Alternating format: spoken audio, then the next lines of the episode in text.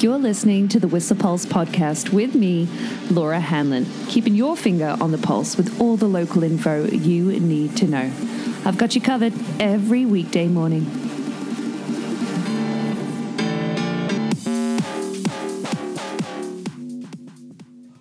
So, happy Friday. How are you?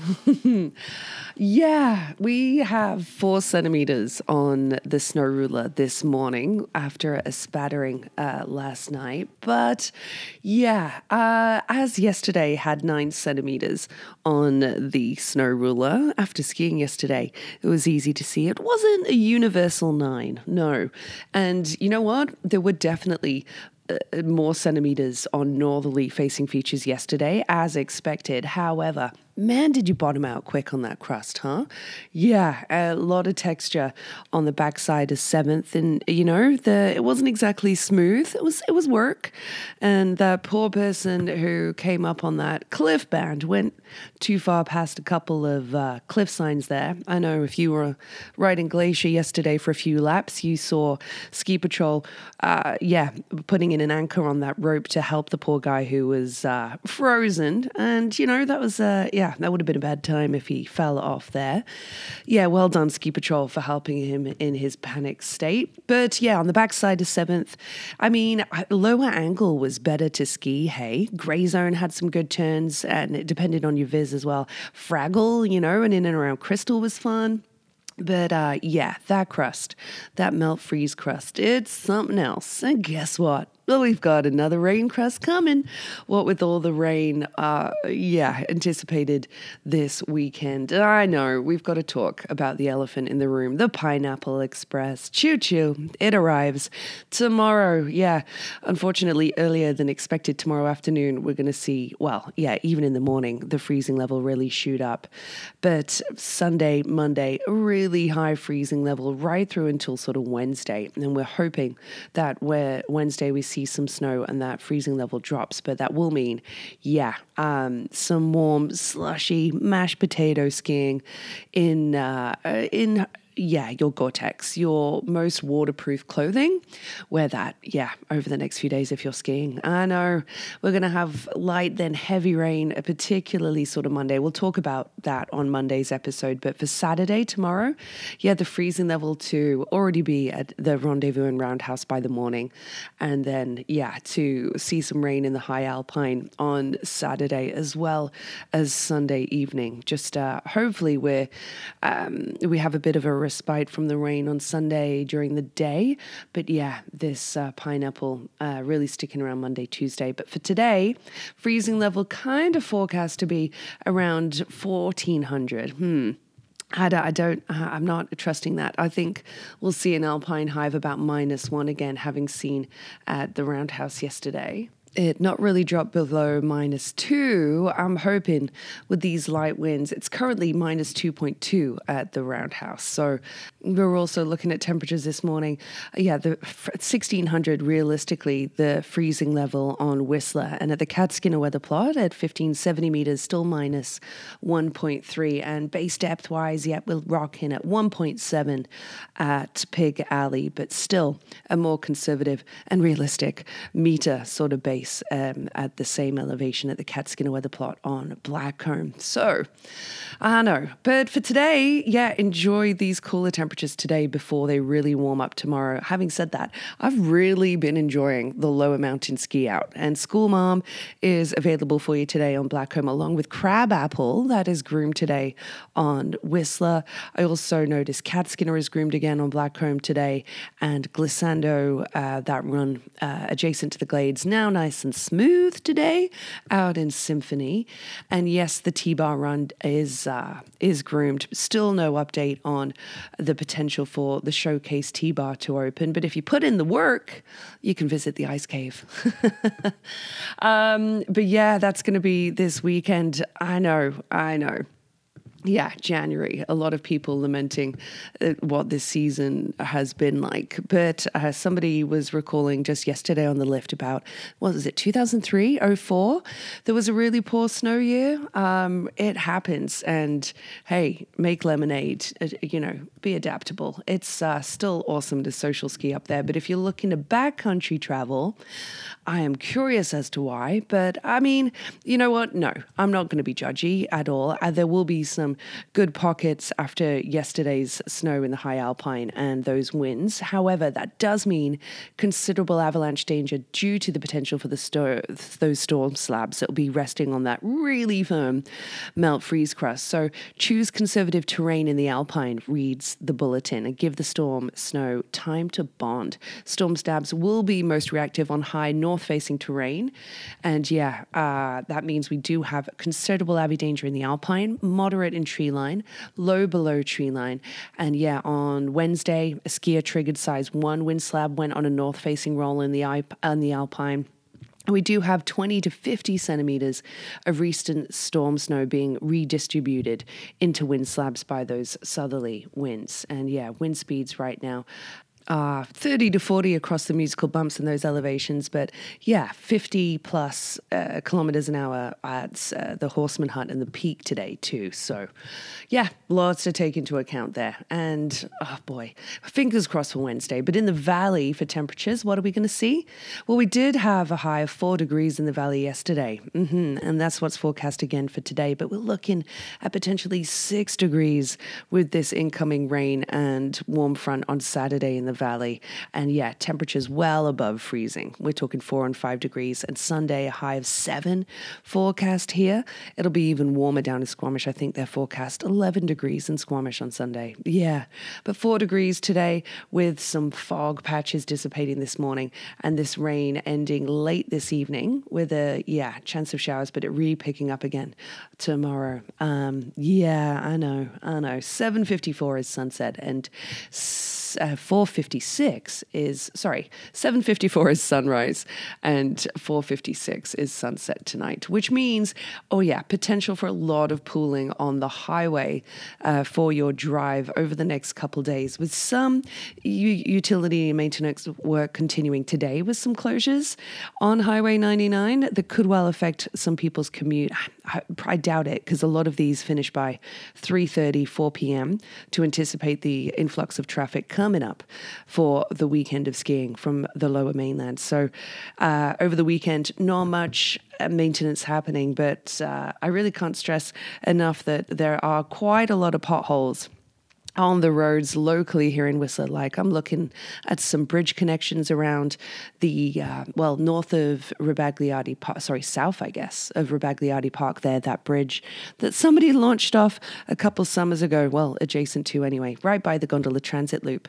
And some of these potholes will have a lot of water in over the next couple days, so be careful that you don't spray pedestrians. It has happened to me so many times where I've been hit, but just want to give you a heads up on that one because they're prevalent right now. Oh boy.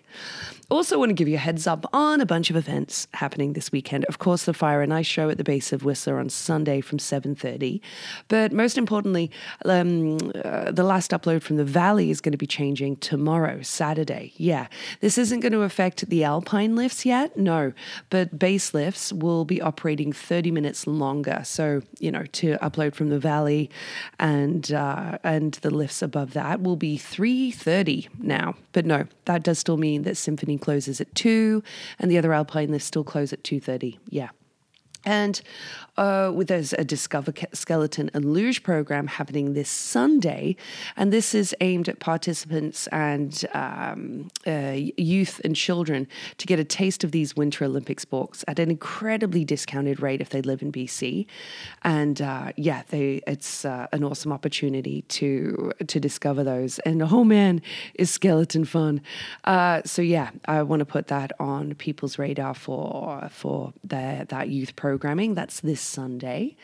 And I know I've been mentioning there's been a men's conversation circle happening at the library recently, but there's actually a New Moon Women's Circle as well that kicks off on February 8th from 7 until 8:30 p.m. And I'm just going to find out. Yeah, that's going to be at the Maury Young Arts Centre.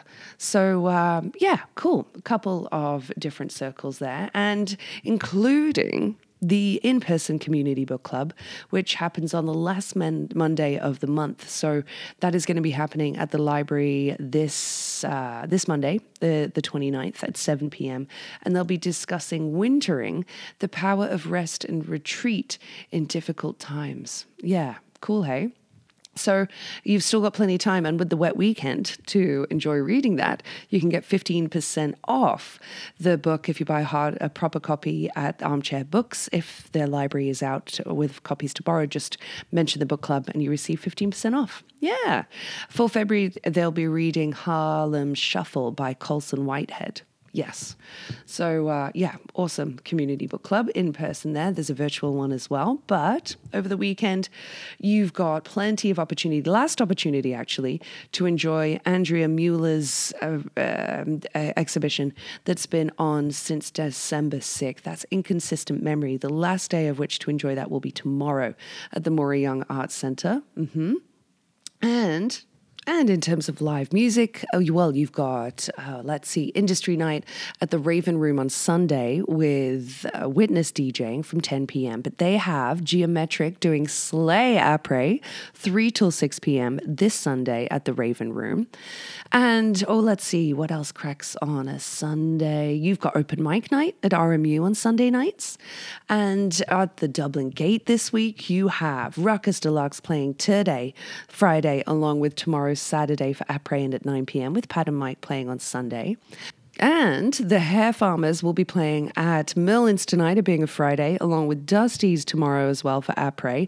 And I'm really excited to share a conversation with Grateful Greg next week in the local lounge on Friday's episode. But I've got special guests, Ed and Natasha Tatton from Bread featuring in today's local lounge. Yeah, so hang tight for that. But yeah, let's tell you about some more events that are on your radar, because yes, the Whistler Pride Parade will be happening at 2 p.m. today, which will be skiing down from Olympic Station, mid-station. So join people there to ski on down. And I have to mention that the response from Whistler Blackcomb really needs commending on their Instagram to support their post about Whistler Pride. It was shocking to see some really disparate, like awful posts from people that aren't inclusive, and the WB's representation and speaking up in the comments. You really showed up to be an ally for the queer community. And yeah, some of them, like when people are like, oh, time to unfollow, whoever is doing your marketing to reply bye needs recognizing, because yeah, a lot of their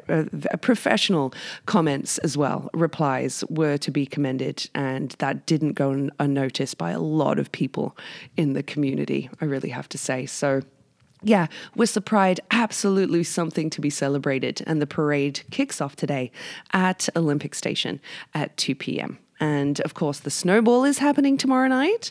I'm not working it this year, but and unable to attend. But I know that's going to be mega, and today's going to be mega too in a lot of areas, because yeah, it's Australia Day, and there is a poll online about where the party's going to be. Is it going to be in Budaville? Is it going to be in Kybers? Last year was Budaville, and it was a miracle everybody got out safe. So make sure you do, and that you look after each other if you're partying on the hill. Yeah, can't stress that enough. But other events, you ask? Oh, I've already mentioned, but continuing today in the Callahan country, that Alexander Falls Touring Centre, that if you're dressed in really brightly coloured attire tomorrow, then I'm talking rainbow attire, brighter the better, then you can receive a 20% discount on your rental for the day. Mm-hmm. And I'll remind you that at Dusty's tomorrow evening, so after the Hair Farmers play, at 9 p.m., Frankie and the Witch Fingers with Heavy Trip playing at Dusty's. And on Saturday, Brother Twanger at the Fire Rock Lounge, George and Jay from 9 p.m. until midnight, with all the beer yoga happening at Aligned Whistler from 4 to 5 p.m. That's getting a real following.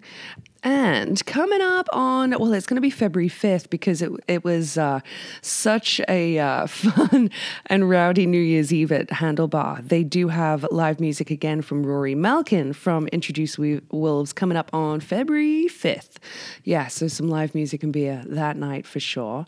And speaking of inclusivity, Whistler Community Services shared a post about their entire Whistler Community Services Society, Reuse It, Rebuild It teams, and a few board members coming together for a very important neuro-inclusivity work training workshop. So amazing to see the details from that. Also, Kev Mack, yeah, great shots. I saw that GoPro shared those. Yeah, you did the work and got to the ice cave. Nice. They look great. Well done. Also, well done to WAG. Yeah, they're doing an open shelter day tomorrow. I know I mentioned yesterday they have a lot of puppies available for adoption, and you can learn more about their various programs, meet the staff and animals, and license your animals too. Tomorrow they have their open shelter day between 1 and 4 p.m. down in Nesters. Yeah. Oh, and I saw Arts Whistler were hiring because they put up an amazing post. Really enjoyed that. They're looking for a venue services lead. Yeah, and Arts Whistler, such an incredible body in our town. So, yeah, if you're looking to join the team, more details about that online for sure. And also online, a reminder that if you're looking for some Australia Day programming today, and it's not going to be at Kybers or Budaville, or you want to hear the Triple J's Hottest 100 party, and yeah, I do want to listen to some of it, having put my votes in. You can, as of 5 p.m., yeah, a free entry to Mojo's. They're going to be screening, like airing, the Hottest 100 at Mojo's from 5 p.m., but they're doing a sausage sizzle at Tapley's first up at 3 p.m., and yeah, both of those venues not charging cover, and you've got music by Lav and Badger as well today. So, yeah. Oh, Chris Browner from Stay Wild Organics, if you aren't familiar with his mushroom product line, super cool here in town. He's looking for a surfboard ding repair and a couple great options. Gary Wayne's Shapes, who does a lot of wing foiling down in House Sound, could be your guy. Also Steve Leggy from Kahuna Paddleboards. So cool to know if you're in town and need that sort of service too. But, yeah, time for a couple birthday shout-outs, eh? It is Jai's birthday today. Jai, surely your last name is not actually mate. But Jai, I hope you have a fantastic birthday today, along with Olympian and gold X Games medalist in the halfpipe, the only Canadian to get gold in halfpipe, Simon D'Artois' birthday today. And when are the X Games coming up? Monday? This weekend? Ooh, I should know that. But Simon, happy birthday to you, along with Ethan Bagley's birthday coming up on Sunday. You might know Ethan from Alpine Cafe as their awesome chef, or maybe building an igloo or two. But it is also very talented skier, all-round awesome guy, but from the Free Ride Club, Finn Target. His birthday as well. Happy birthday, Finn. And, Whistler alumni, he's not old, I just mean he used to be the assistant manager of Tapley's, Peter Lawrence, and, yeah, Garfield Gibson's. That's not his real name, but birthday as well. Miss his barista's coffee. But let's give you some phenomenal facts from the phenomenal Stinkies on the Stroll, which, yeah, if you want to get a seat on Sunday with a Coast Mountain Go Sports Lager, you got to be there early. But it was on this day in 1871, the Rugby Football Union was formed at a meeting of 21 clubs at the Pall Mall restaurant, yeah, from Monopoly, somewhat, 1871. But yeah, it was in 1926, on January 26th, that John on Logie Baird gave the first public demonstration of television in his laboratory in London. Yeah, I know, cool, eh? Or how about the fact that on this day, in 1980, Frank Sinatra sang to 175,000 people in Rio de Janeiro. Yeah, it's the great one's birthday. Wayne Gretzky is 63 today. And, this is gnarly, from 1972. Flight attendant Vesna Vulovic, she's Serbian, she survived a 10,000-plus fall without a parachute, the world's highest fall without a parachute to be survived. Oh, yeah, gnarly, right? Whew. Also, on this day in, in 1968, this one's for you, Stinky, Pink Floyd played their first gig without Syd Barrett, and that was at Southampton University, and they were supported by none other than Tyrannosaurus Rex, later to be named T-Rex, of course, featuring Mark Bolan and Steve Peregrine Took. Yeah, I know. So I'm going to wrap it up there for you so I can give you an episode of The Local Lounge with Mr. and Mrs. Bread. But I've got, of course, your joke of the day first, brought to you by Coast Mountain Brewing. And this one, a storm blew away 25% of my friend's roof last night. Oof. And I know I realized too late that I missed track of the day yesterday. And this one comes from a four-piece out of Newcastle, Central Coast, from Australia. And they're a four-piece called Surf Trash. And they're super young. Hey, two of the brothers in there. And the track that I'm really digging right now is Wrong or Right. It's got a really California surf kind of feel, but yeah, they're from Newcastle in Australia, and I'm digging it. So that's track of the day. And yeah, let me give you, without further ado, some very special guests, Mr. and Mrs. Bread. The Whistler Pulse Local Lounge.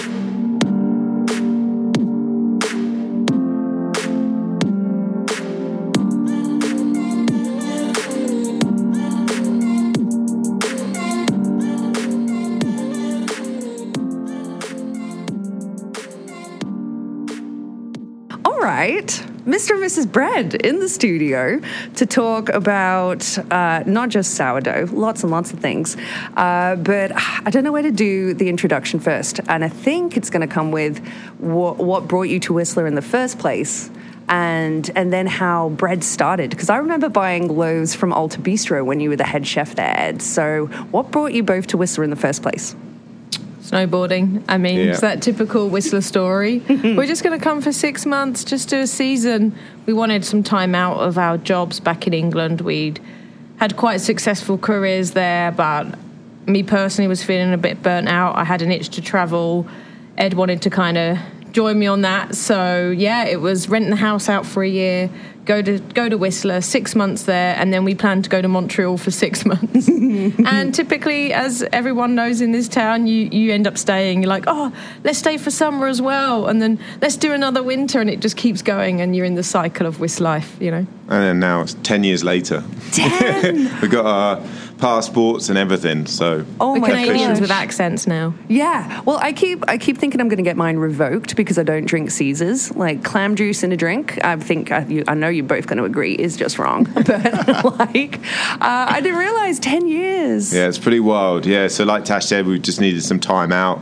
And I was actually sous chef at Alta, but with being with Nick, the head chef there, it kind of felt like that. It felt like, family, and he let me sort of be creative and help me launch Bread, which was incredible. Like, they were really supportive.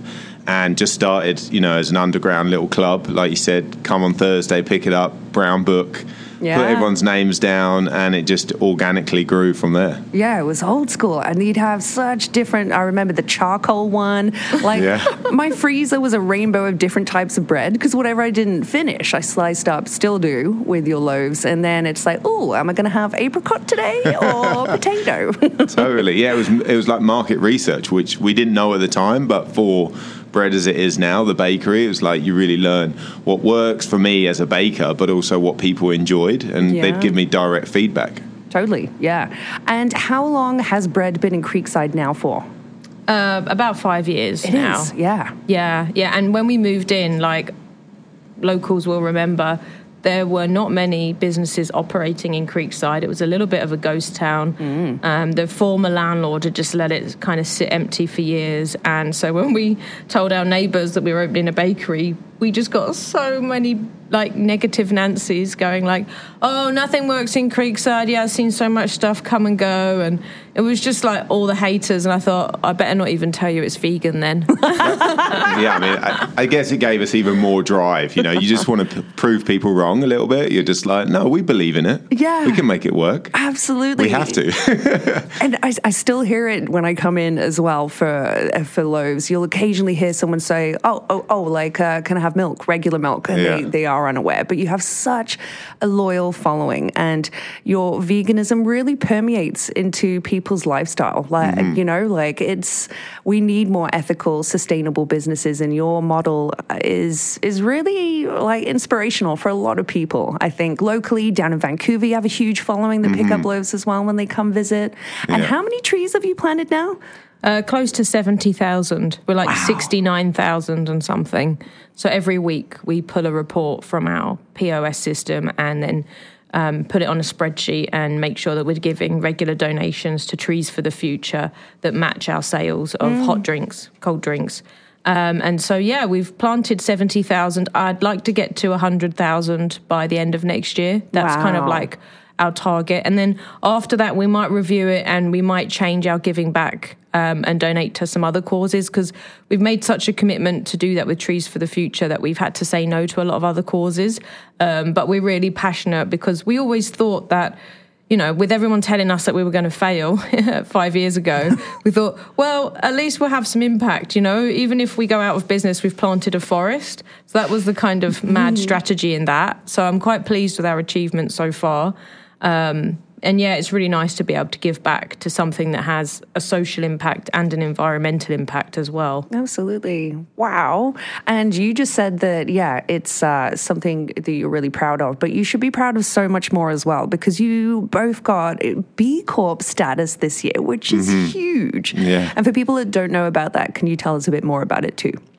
Yeah, so the B in B Corp stands for benefit, and it's a global force of companies using business as a force for good, actually. So you have your whole business scrutinized by a third party, which is called B Labs, and they operate globally, but we're with the US and Canada one, and they go through everything. So looking at your payroll, looking at all your receipts, any certifications you have, your suppliers.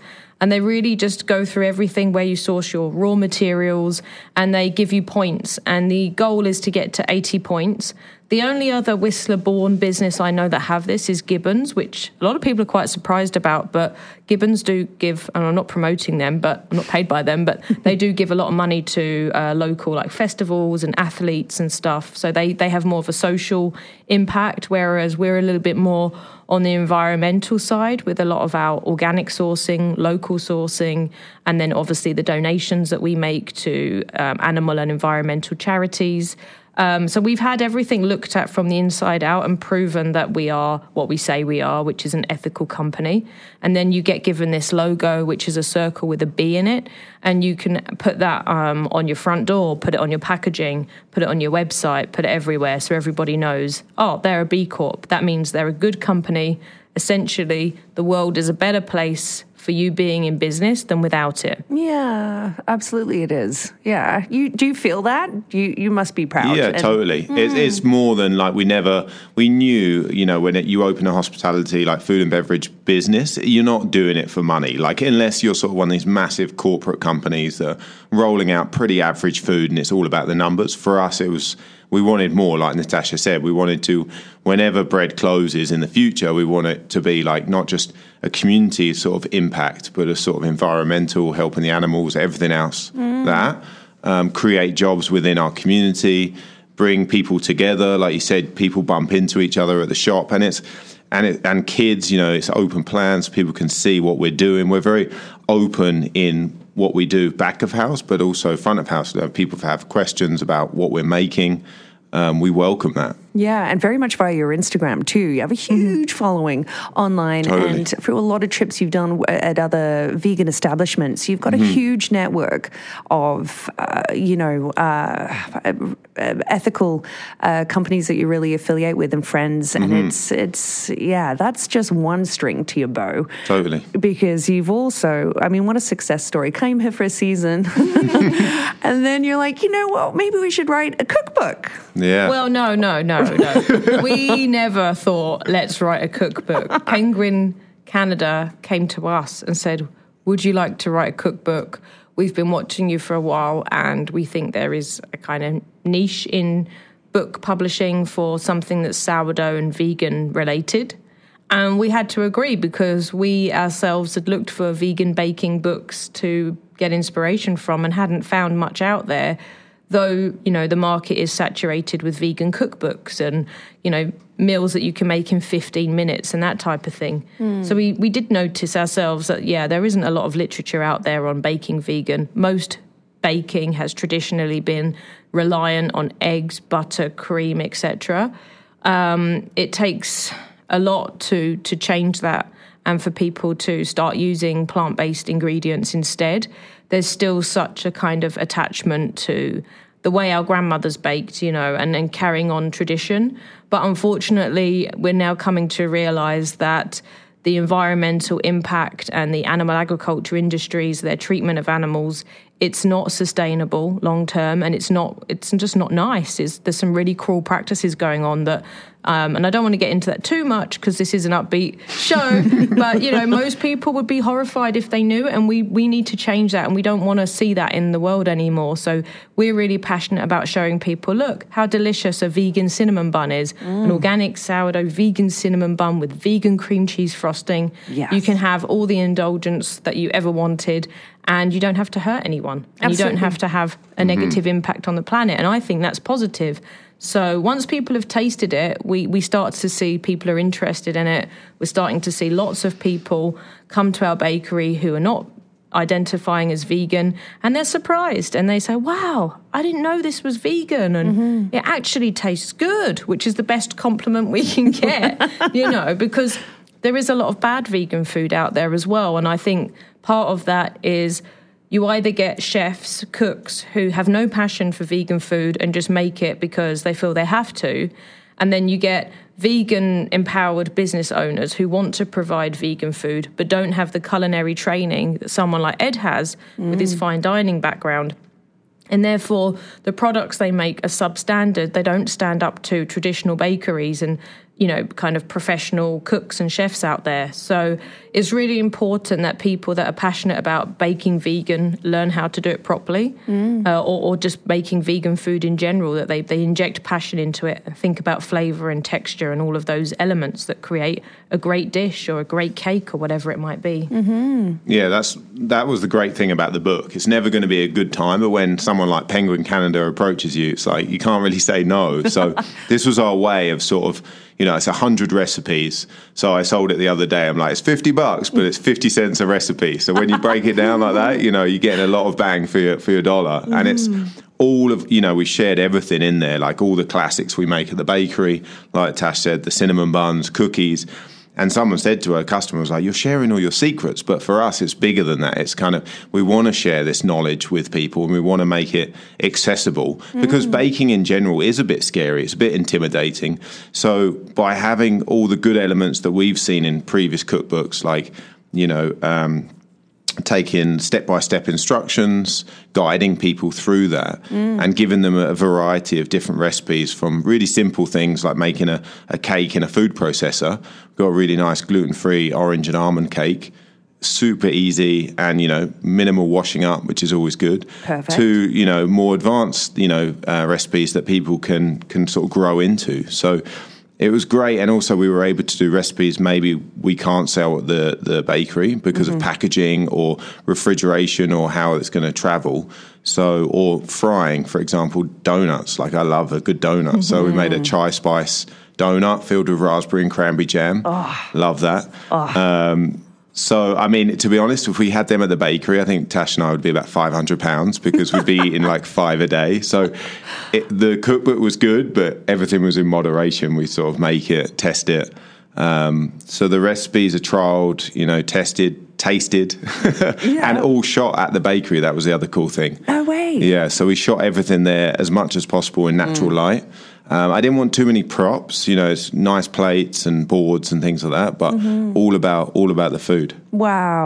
Harm-free food, you know, and 50 recipes, like you said. And by the way, I do 100, yes. I do remember the donut pop-ups you've done, and they were dangerous because I'd buy four. Yeah, totally. And I wouldn't necessarily share. But one of the recipes, like, I remember, Natasha, you saying at one point, because during COVID, you know, sourdoughs really blew up, home baking and people curating sourdoughs, you know, starters in particular, and that really expanding. And so have you seen not a slowdown in that? Are you still seeing growth in there and interest in people like looking to cultivate, a bit better eating habits? And yeah, there's definitely been a decline in it since everyone went back to work. I think, you know, you need time to sort of nurture sourdough. I think what the great thing it's done is either people have stuck with it or they haven't, but they have an appreciation for it. So now they come in the bakery and they're I made it for a bit. I still have a sourdough starter, but it's a bit dormant in the fridge. With the release of the book, now we're actually going to start selling our sourdough starter at the bakery. Oh. So come in soon. Stay tuned through Instagram. Wow. Eds_bread. Little pun. We'll be selling it dried. So we found from our trip to the UK recently for a book launch that we dried it, we spread it as a cracker and took it on the plane, and then we were able to rehydrate it in England. Whoa! It came back in no time, 2 or 3 days. No way. Back to normal just by some fresh flour and water. We'd never done that before. Thought, wow. It was a bit of a trial run, and it worked so well that we were like, there's so many tourists or people that want to gift sourdough starter to a friend who might be on the East Coast or in another country. You know, you can send it to them or you can gift it to them. So stay tuned for that, because that's pretty exciting that people, we're just trying to make it as easy as possible for people to get into sourdough or share that baking, you know, skill. Wow, that's incredible. I mean, not only is, of course, your cookbook itself going to be an incredible gift for people outside of Christmas, before anywhere around that. And with you just mentioning, because you're both from the UK originally, that really brings in some different recipes, including the espresso cake, because when you get coffee cake in Canada, it doesn't have coffee in it, but you've changed that. Yeah, it was a bit of we had to think about how to actually label that cake, because we thought if we called it coffee cake, people might not realise that it actually has coffee in. So we went for espresso coffee cake, just to be clear. But that is an interesting difference. And when I researched into it, why does coffee cake in North America not contain coffee? It tends to be like, I don't know, blueberry and lemon flavoured or something. And it's something to do with like Dutch bakers emigrating over to North America years ago, and about the same time as people were starting to drink coffee worldwide, these coffee houses were popping up, and they needed something to go with the coffee, and they would just take these like Dutch, German bakers' cakes, and hence the name coffee cake came about. And that's why in the UK they didn't have that. They didn't have that kind of influx of Dutch and German people bringing cakes all of a sudden into coffee shops. So for us it was very, you know... Tea and scones. Yeah, it was tea and scones, I suppose, yeah. Yeah, coffee houses aren't a bit more of a recent thing, I think, in the UK. Tea was definitely more of a preferred drink for many years. Well, we got some awesome, like you said... classics, like British classics. So the Bakewell tart, which we've had on at the shop, cherry Bakewell. We've got shortbread, because I've got Scottish heritage. Wow. Even that potato frittata that's a discard recipe is inspired by a Scottish potato scone. Wow. That's kind of like something that you would make in a griddle, like a pan. Yeah, so it was really fun because we had... I think when we wrote the contents page, that was the first thing Penguin wanted, just to see the sort of skeleton of... where the book would go, and they gave us a lot of freedom with that, which was nice. But 50 recipes was quite easy, because that was things that we'd made over the last previous few years. And then the next 50, it was like, where do we want to take this? So because we've done a bit of travelling, while we've been together in India, in Australia, places like that, now living in North America, we were able to take influences from all over the place. So we've got a really nice sourdough pita bread. We've got Anzac cookies in there, which is really good. We've got pecan pie. Wow. So there's a real sort of eclectic mix. It's like recipes. Our life story through baking. Everywhere we've been in food. Yeah, totally. Wow. Well, there's still more to come. I am sure of it. Oh, and yeah. The more you share, that's the thing, going back to like customers saying, oh, you're sharing all your secrets. I feel like if you let that creativity go, it sort of allows space for more. You know, it's kind of, you don't always want to be painting the same picture. So for us, it writing the cookbook is forced creativity because you have a timeline. It's like, okay, wow, we've only got a year to do this. That's 2 recipes a week. That's pretty solid, along with running the bakery. But it was kind of cool in the sense that it puts you under a bit of pressure. And I think that's good for a business to keep people, keep the customers engaged. Absolutely. New things, you know, specials, they always go down well. Yeah, guaranteed. But with you saying that as well, with owning and running the bakery and doing all of this on the side, whilst finding time for biking, passionate bikers and boarders, do you find the baker's hours work or don't work in your favour? They can do. Yeah. I mean, bakers start early in the morning, so if you're starting at 4 a.m., you can finish at midday and you can ski or bike every afternoon. But it is for an early bird. It's not, you know, kind of party at Garth's all night and then go straight to work and start baking. You know, you need to be an early riser. So as long as you're up for getting up early, then I think it works for you. I think in Whistler, a lot of people come. Season 1 is all about partying and playing and working, and doing those 3 things, it doesn't sustain itself. By season 2, most people are sort of knocking the partying a little bit on the head and maybe thinking more about, you know, how they're going to stay in Whistler long term and make the most of it, getting up on the mountain as much as they can. So I think for those kind of more athletically minded people, baking's a great job. It's physical as well, so you get to be active. It's the triangle. You can't. My boss said to me when I arrived, you can't. It's either party, work, or ski or bike. You can't do all 3. You have to choose which ones you're going to do. 2 of them. Well, yeah, 2 of them basically, because you've got to work, because you've got to learn, earn your living. But actually, at the moment, we're currently looking for a new baker. So if anyone's listening and they're like, you know, I need a bit of a change in my career, then hit us up on Instagram or send us an email to hr@edsbread.com. We'd love to hear from you. We're looking for someone who's passionate about food, who has a bit of kitchen experience and is ready to take it to the next level. So if that's you and you're like, I want to come and work for this B Corp company and earn some good money. We pay well. That comes under our B Corp. We have great benefits. You do. So, yeah, hit us up. We'd love to hear from you because we just want to keep growing, keep learning as a team. So, yeah. We're getting a lot of people interested from all over the world that want to come and work at Bread, but of course we need locals. We need people here that are already, you know, with housing. Oh, boy. Let's not get onto that. No, but you can tell us. Maybe sign off with when people can next get a signed copy, because you're too busy at the bakery to sign. We pre-sign. They're ready to go. And, if you know, if we've got time, we'll definitely put in a special note for Christmas and stuff. So we have loads of coffees at the bakery. So if you're in Whistler or the area, come in the bakery. Wednesday to Sunday we're open. You can get copies at the store, or you can order it from anywhere online. The best place I find is penguin.com because if you go on there, there's options. So there's Amazon links, Indigo links, but there's also a really cool button, Shop Local.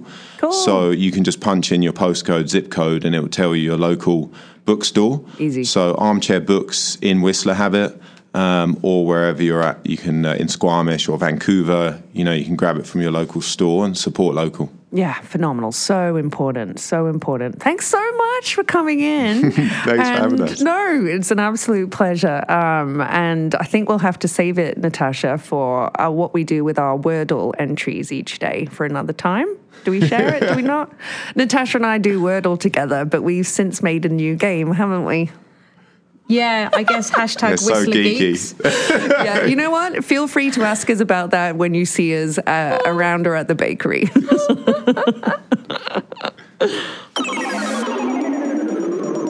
The Whistle Pulse podcast is here for you every weekday morning at 7:15ish and is sponsored by Stinkies on the Stroll. Stroll on down for all your hunger, thirst, sporting and après needs.